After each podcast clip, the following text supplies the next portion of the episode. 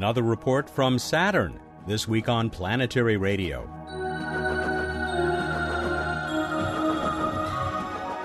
Hi, everyone. Welcome to Public Radio's travel show that takes you to the final frontier. I'm Matt Kaplan of the Planetary Society. Linda Spilker once again throws her hat into the ring, or rings. The deputy project scientist for the Cassini mission has another of her semi regular updates for us. Bill Nye, the science guy, is back. He reports from Cornell, his alma mater, where the annual meeting of the American Astronomical Society's Division for Planetary Science just finished. Emily Lakdawalla will continue her Q&A on the storms of Jupiter and Earth. And Bruce Betts will join us for another What's Up examination of the night sky. We'll also give you a preview of our sixth anniversary contest coming up in just a week. Stand back, everyone. We've got hypergolic space headlines coming your way. By the time you hear this, NASA should have announced its reformulated plans for fixing the Hubble Space Telescope. The shuttle repair mission was put on hold when a critical computer on the venerable instrument failed. The space agency is expected to try to switch operations to a backup system this week. Emily Lakdawalla reports in her blog on NASA's decision to stick with a 2009 launch of the Mars Science Laboratory. The big and very sophisticated rover has run into its share of development problems, including cost overruns and redesigns of its motors and actuators. Emily does her usual great job of telling the story at planetary.org. The International Space Station's Expedition 18 crew has rocketed into Earth orbit aboard a Soyuz capsule. The astronaut and cosmonaut are joined by American civilian Richard Garriott, the latest person to pay the Russian Federal Space Agency for a nine day sojourn on the ISS. I'll be right back with Linda Spilker. Here's Bill. Hey, hey, Bill Nye, the planetary guy here, Vice President of the Planetary Society. Today I'm speaking to you from the campus of Cornell University in Ithaca, New York. Now, Cornell, of course, is where Carl Sagan, one of the founders of the Planetary Society, was a professor, and it's where I went to school. But here's the thing it's where the Division for Planetary Sciences is meeting this week. And last week I was in London, I was in Scotland, in the UK, at the Astronautical Federation meeting, the Congress. And everybody in the world gives me the impression, maybe not directly, but gives me the impression that they want the National Aeronautics and Space Administration, the United States Space Agency, to lead. These would be people from the Indian Space Agency, the Chinese Space Agency, and especially the European Space Agency, the Japanese Space Agency. They want the United States' space organization to lead the way. So I would say to everybody, as taxpayers and voters, uh, as we come up with these very difficult economic times and this pivotal election, I want you to think about the direction that we want us to go. We want the world to go in space.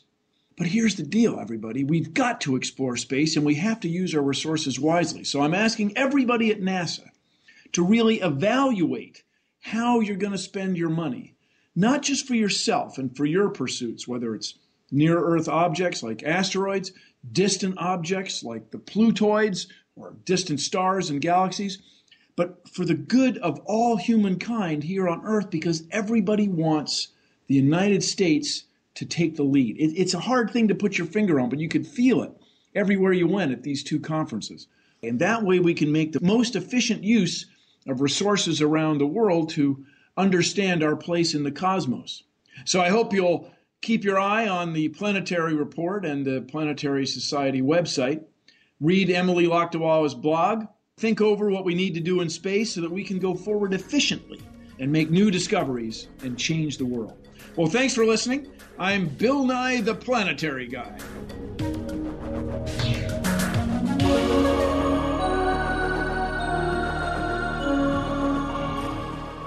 Cassini has done it again. Just a few days ago, the bus sized spacecraft nearly grazed the surface of Enceladus, the small moon of Saturn that has packed big surprises for scientists. As we finish this week's show, there is very little on the Cassini website about the October 9 flyby other than raw, unprocessed images. We've got the link for you at planetary.org/radio. It was only a couple of days before this event that I got Linda Spilker on the phone for another of her Cassini updates. Linda is the longtime deputy project scientist and a principal scientist on the mission. She spoke with me from her office at the Jet Propulsion Lab near Pasadena, California. Linda, welcome back to Planetary Radio. I was just telling you offline, I think that you probably have the record for appearances on this radio show, and uh, I'm delighted to come back for another update on uh, that mission that is still circling Saturn. I'm delighted to be here, Matt.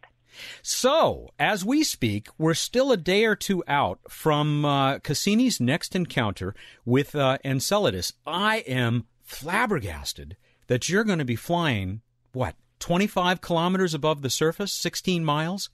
Right, that, that's the very closest we've yet flown to any of Saturn's moons. Not only are we coming close, we're going to be diving through uh, the icy plumes that we've discovered on Enceladus. First of all, you discovered the plumes, as you said. You've had one, at least one previous experience, right, in August, where you were able to uh, learn a little bit more about them, including where they come from? Right, we were able to get some very, very high resolution images of the South Polar region, or these, this area we call them tiger stripes. It's actually fractures at the South Pole, and we know that jets of material come out of these fractures, and so we got a close up look and could even see boulders on the edges of some of these fractures. And it was a very exciting uh, flyby of Enceladus. We also noticed uh, hints that maybe some of the areas weren't quite as warm as they might have been. Uh, on previous uh, flybys, so we're still trying to sort through and uh, understand those data. That will tell us something about how these plumes change with time. Some amazing images also from that flyby, which uh, uh I, I don't know how the spacecraft managed to grab those, but uh, my understanding is that this time the goal is, is not so much imaging. Right. With this flyby, what we're doing is we're not going to be pointing our cameras at the South Pole for the closest part of the flyby, but rather we'll be lining up the, our ion and neutral mass spectrometer and the cosmic dust analyzer and the other fields and particles instruments so that they get a really good chance to, in a sense, taste the material coming out of the plumes. With the ion and neutral mass spectrometer, they'll have their best signal to noise ever, their highest signal because we're in so close, and they hope to get new composition results about just what exactly besides water is coming out of those jets and the plume coming out from Enceladus. And then the cosmic dust analyzer actually has two different goals. One's to look for material that's being sputtered off of Enceladus' surface by micrometeoroids. In a sense, we could sample some of the old surface of Enceladus, as well as to measure the plume particles and to uh, look for their sizes and densities as well as their compositions. And then there's some hope with CDA, depending on how we fly through this region, that we they might actually sample individual jets we know from the images that there are a series of individual jets coming out of these fractures, and maybe we'll get lucky and actually cross through one of the individual jets and see the particle counts go way up and then come back down as we go through the other side of the jet. In a sense, are we going to be getting a chance to look below the uh, the ice uh, that that covers this little moon? Well, in a sense, you're you're doing that by looking at the material coming out of the plumes. You're getting a chance to sample what's coming out from inside of Enceladus, and and scientists are fascinated by this this tiny moon that might even have an ocean of liquid water beneath the surface, and just the the possibilities for habitability are very exciting as well. These instruments that you're using, the that will be especially useful in this next uh, f- close-up flyby did anybody expect that you would be able to use these uh, basically by immersing them in the material that they're that they're going to be analyzing? No, we had no idea because we didn't know Enceladus had an active plume like this and you know, if we could go back, you know, if we send another mission back to Saturn, then we'll take this and, for instance, it'd be great to have a larger mass range for the ion and neutral mass spectrometer. It only goes up to 100 Daltons. You know, it's like 100 protons. That's not very far and have something that goes out to say a thousand or ten thousand would be you know very interesting uh, and for titan as well to have an instrument that could cover a broader range. And i think we'll be thinking through before we go back to the saturn system again just what kinds of instruments we want to bring. But we had no idea that we'd actually be we thought we'd be sampling you know like bits of titan's atmosphere and that's what we built the ion and neutral mass spectrometer for. But to come in and have a whole you know other place for it to do its sampling is is just amazing. Is there uh, much danger to the spacecraft uh, flying through these uh, these particles? Oh, that's a great question. Uh, we have uh, detailed models. We think that most of the very large particles, in this case large for Cassini, would be you know a 100 a few hundred microns, the very largest particles, uh, just come up and tend to fall back onto the surface. And so we think that what will be flying through are those particles that primarily make up the E-ring. The E-ring particles, which are fed by the plumes coming from Enceladus, are only a micron or so in size, and these are small particles that not large enough to harm the spacecraft, even though we're flying by at a very high velocity. You've got uh, yet another flyby uh, in late October, a little bit farther out. Yes, actually, we're we're calling these two flybys of Enceladus our double header. but there's another flyby on October 31st, and in that case, we're going to be being a little bit further away, about 200 kilometers away, and we'll be focusing uh, our optical remote sensing instruments, our cameras, spectrometers, uh, taking thermal measurements as well uh, with this flyby. So you can think of these are complementary flybys. One to dive deep in, taste the plume, and the other to uh, from a, just a little bit farther distance, but really not that that far away to uh, get high resolution pictures. In fact, some of the highest resolution might be as good as eight meters per pixel. Hmm. You know, really seeing very fine detail at the south pole of Enceladus. Let's uh, turn away from this um, uh, somewhat less mysterious moon than in the past, but still uh, very fascinating uh, orb, and uh, talk about some of the other recent developments from the mission. I read a little bit about more work that Cassini's been able to do to learn about the planet's most famous feature, those rings, and some of them discovered near little tiny moons. Right, right. It's beginning to look like every time you have a little tiny moon, uh, that moon then sheds bits of itself and actually creates rings or arcs of material that then orbit around with the moon itself. And so, so that's very exciting. We're trying to understand that process of how that material comes off of the tiny moons. And, and then we're in a phase of the mission, we call it the Cassini Equinox mission.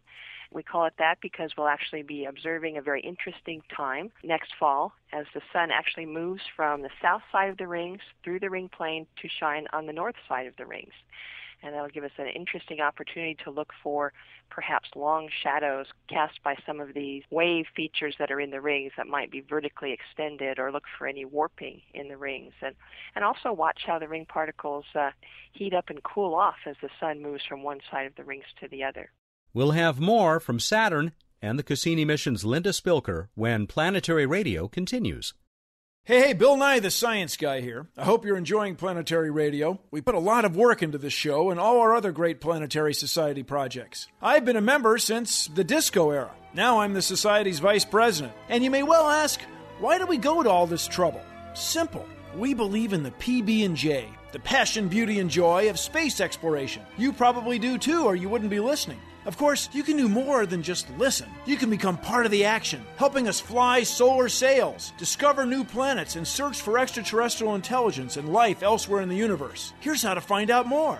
You can learn more about the Planetary Society at our website planetary.org slash radio or by calling 1-800-9-WORLDS. Planetary Radio listeners who aren't yet members can join and receive a Planetary Radio t-shirt. Members receive the internationally acclaimed Planetary Report magazine. That's planetary.org slash radio. The Planetary Society, exploring new worlds. Welcome back to Planetary Radio. I'm Matt Kaplan. Linda Spilker is the deputy project scientist for Cassini-Huygens, which is now well into an extended mission flying among the mysterious moons and magnificent rings of Saturn, helping us gain new understanding of and appreciation for our solar system's second biggest planet and its companions. Are we getting a better understanding of how these rings both achieve and, and sort of maintain their structure? Oh, it's it's a very interesting question. We've learned so much with Cassini. We've gone to thinking of the rings as individual particles that gently do a cosmic dance around Saturn and bump into one another, to something that looks like in the A and B rings primarily you have clumps of material, something we call self-gravity wakes, and that these clumps can be maybe tens of meters wide to maybe 100 meters wide, and the particles stick together. But we think it's not permanently sticking together, but rather rather transient. They stick together for a while, broken apart, and then re-stick together in a, in a very uh, different idea of the rings than we had, say, from the Voyager flybys uh, 25 years ago. Okay, let's go to Titan, where uh, I don't know about you, but I'm ready to do some maybe not water, but liquid skiing. Oh yes, it's it's just a Titan has turned out to be a very fascinating place with all of the lakes at the North Pole, and even uh, a few lakes that we found at the South Pole as well. And we think that these lakes are composed primarily of uh, hydrocarbons, liquid methane and ethane. And one of the things we're very excited to watch as the sun continues as it goes from winter into spring in the in the North Polar region, uh, do these lakes perhaps start to evaporate and, and maybe create clouds and perhaps have storms then at the South Pole. So we're very interested in looking as the seasons change to see if we might be able to actually see some changes in the lakes themselves. Lots and lots of lakes, apparently, but uh, where are the oceans that some people expected? That's an excellent question. The oceans. Uh, initially, we thought as we were going there with Cassini, we'd find a Titan, a moon covered with oceans of liquid hydrocarbons. And now we're wondering if uh, maybe they're perhaps underneath the surface a bit, or some other processes are going on that have processed what might be liquids. We found dunes on Titan, very reminiscent of the dunes, sand dunes we see here on Earth, only those dunes are composed, we think, of complex particles of these hydrocarbons. So maybe some of that material is locked up now, perhaps in these dune particles. All right, we haven't t- yet talked about the planet itself, the uh, the body at the uh, the center of this uh, rather amazing and complex system. Uh, what has Cassini uh, unveiled recently about uh, that planet? Well, if you Saturn is very interesting, especially if you look in the near infrared. It gives you a chance to look through the haze basically that surrounds Saturn. And if you look in the near infrared, Saturn starts to look a lot like Jupiter very complex storms and bands of atmosphere rotating in different directions. And then there's the Saturn poles, the North Pole and the South Pole, very different. At the South Pole, we see a hurricane like storm circling around, and at the North Pole, uh, see a hexagon. Uh, the hexagon was something that uh, Voyager actually first saw, and it looks like it's lasted all the way up until uh, Cassini has arrived. And right now in the in the tour that we're in, we're in a really great set of orbits and very high inclinations, about 70 degrees inclination, giving us a great chance to look down both on the north and south poles and get really detailed measurements of those poles. And with the planet as well, we're interested in watching as the seasons change. Does the storm activity change? Does it move from the southern hemisphere to the northern hemisphere? Or are there other changes related to Saturn seasons as well. Linda, what, what is the state of Cassini's health? Cassini is in excellent health. Everything is uh, operating nominally. We're ready to go and, and looking forward to more exciting science, both in the Cassini Equinox mission and perhaps uh, if we get funding from NASA in additional years that will follow on. We think we have enough uh, fuel perhaps for another maybe even seven years of a a mission after the end of the Equinox mission. Wow, that's uh, so four years already, and now you're into this uh, this uh, two year extension, the the Equinox mission. That's correct. I'm using the word a lot because I think it's uh, absolutely applicable to this mission overall.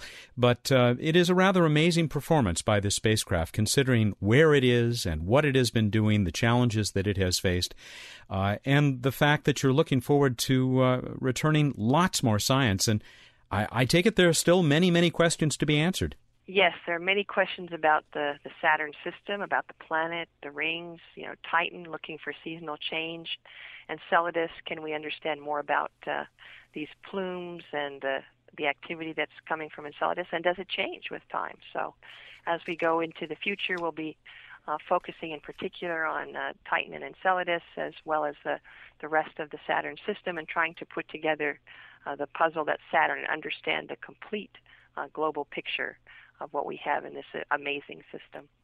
With all of this happening, uh, you've got a new colleague there, uh, Bob Pappalardo, who's uh, been a guest on this show. Yes, that's right. He's the new project scientist for Cassini. Linda, how long have you been working on this again? You've told us in the past, but I forget.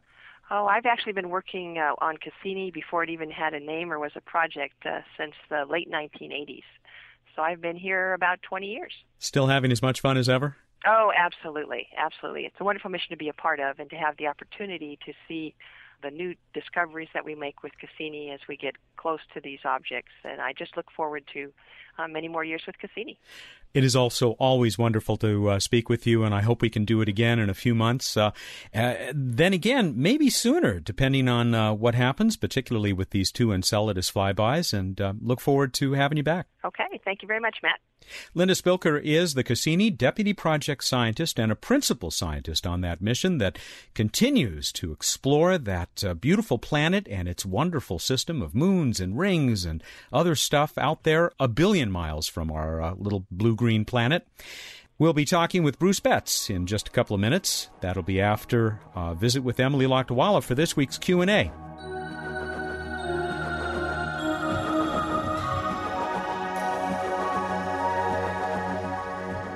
Hi, I'm Emily Lakdawalla with questions and answers.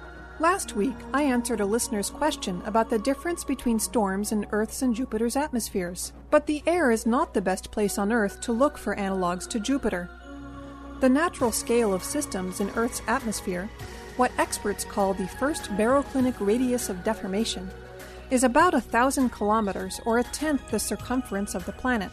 The natural scale of systems in Jupiter's atmosphere is also about a thousand kilometers, but Jupiter has more than a hundred times as much real estate as Earth does.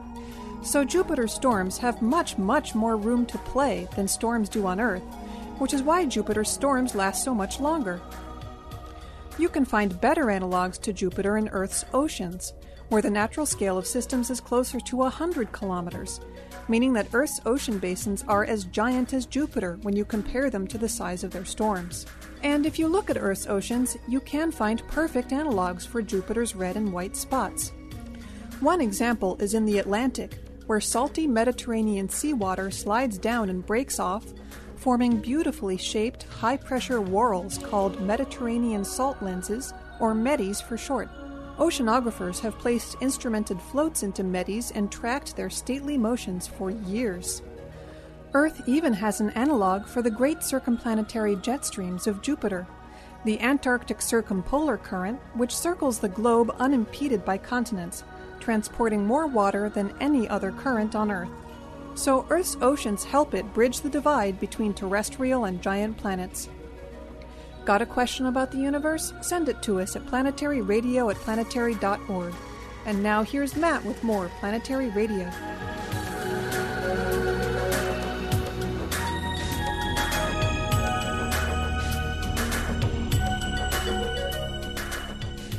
Standing by to bring us up to date on what's up in the universe is uh, Bruce Betts, the director of projects for the Planetary Society. We've got him. We've baying at the universe. We have him on the uh, Skype connection. We uh, this is the first time in a while that we haven't done this in person, but uh, still good to talk to you. And it's always a pleasure to talk to you, Matt. Don't sound sarcastic, because I know you enjoy doing this. Oh, I do. I just am naturally a sarcastic sounding kind of a guy. Yeah, that may be. Well, tell us sarcastically what's going on in the solar system. Venus looks great. Jupiter, ugh, wonderful, fabulous, beautiful. All right, that's enough sarcasm. No, Venus actually does look lovely, as does Jupiter. Uh, Venus over in the west after sunset, getting higher and higher up as the days go along. Brightest star like object over in the west after sunset. And uh, if you turn your head to the left and look towards the south, you will see Jupiter, also a very bright star like object, up in the early evening and through the early and mid evening. And if you're up for the pre dawn sky, you can check out Saturn in the east before dawn. And you can also, if you look low enough and have a low enough view, get a look below Saturn at Mercury. Uh, down towards the horizon for the next uh, couple weeks. I'll mention the Orionids are coming up, a meteor shower. It's not a traditionally very spectacular meteor shower, but we do see an increase in meteor flux peaking around the 21st. So if you want to go out and stare at the sky and hope to see some meteors, you can get at a dark side up to about 20 per hour with the Orionids. On to this week in space history. It was five years ago, seems hard to believe, that uh, Shenzhou 5 launched the first uh, China, human uh, into space from China had to struggle with that. the first first Chinese human into space. Works for me. That does not seem like five years. You're absolutely right. That seemed like maybe two years ago. And of course, it was only just uh, what very recently that they've uh, had uh, three fellows, three taikonauts up uh, at the same time. Yes, indeed. On to Random Space Fact. Skype just isn't up to random space fact, but uh, we'll make it work. Few people are. Astronaut Peggy Whitson, with 377 days in space and two ISS space expeditions, has more time in space than any other American, but ranks about 20th overall. Oh, is that right? You Yes, mean indeed. there are that many uh, Russian cosmonauts who are that far ahead of her? Yeah, pretty much. Wow, that's that's impressive. Well, uh, good on you, Russia. Uh, well, you know they've they've been doing long-term space uh, stations for for a while. So uh, we are on to trivia, and we asked you who was the first NASA administrator, starting all the way back in 1958, 50 years ago. Who was the first NASA administrator? How'd we do, Matt? Absolutely everyone, and we had a lot of entries this week. Everybody got it right. Uh, that first administrator actually got his start before NASA was formally established, which took place on October 1st, 1958. It was Thomas Keith Glennan, who served from August 1958 till January 20, 1961. And it was Bruce Kressler, Bruce Kressler of Helvetia, West Virginia, who uh, got chosen by random.org and is going to be getting a planetary radio t shirt. Barus. it's a fine name. What? Well, I told him that the name wasn't going to help him win, but uh, hey, you know, it worked one way or another. Uh, incidentally, he says he has been a fan for quite some time. Not sure how long, but he's collected the podcast back to September of 2004. So we got a fan out there who's going to uh, have a planetary uh, radio t shirt to wear in his uh, corner of West Virginia. Thanks a lot, Bruce. Bruce Kressler, not Bruce Betts. Oh, fine. I'll thank you later. All right. Well, let's do another trivia contest. See how many Bruces we can get to randomly win the prize. Uh, what is the most massive star within 10 light years of us, where we sit right here this evening? The most massive star within 10 light years. Go to planetary.org slash radio. Find out how to enter and compete for the Planetary Radio t-shirt if your correct entry is randomly chosen. And you've got until Monday, October 20 to get us uh, the answer to that one. Monday, October 20 at 2 p.m. Pacific time, as usual. But uh, October 20 will not be as usual, the show that uh, begins airing that day, our planetary radio episode, the next one, because we're going to start the celebration of our, you ready for this, Bruce? The sixth anniversary. Yay! We are older than Taikonauts.